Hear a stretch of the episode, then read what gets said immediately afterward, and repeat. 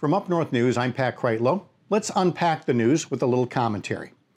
You've seen the marches in Wisconsin and now around the world. This is a gut check moment for the United States, and with a president who's tear gassing demonstrators so that he and a bunch of white guys could commandeer a church for a photo op, this is a gut check moment for us guys, too. And stop, don't do the not all guys thing before I even get started. Let me say that I believe that when it comes to how we see and treat others, there are more men than ever who have never resorted to violence or belittlement and who try not to let pride get in the way of learning about and embracing the world beyond our own neighborhoods. So, yay us. But there are still too many of us who are best lumped together in one persona. We'll call him Toxic Man. Toxic Man sees peaceful demonstrations of those who have had enough of police violence, and his response is to call for more violence. Bring in the military, too. Toxic Man believes compromise is weakness, and the way to peace, peace on his terms, is often at the end of a gun.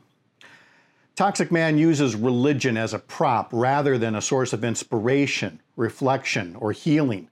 Invoking religious freedom is his free pass to force through discrimination, persecution, even partisanship, and violence.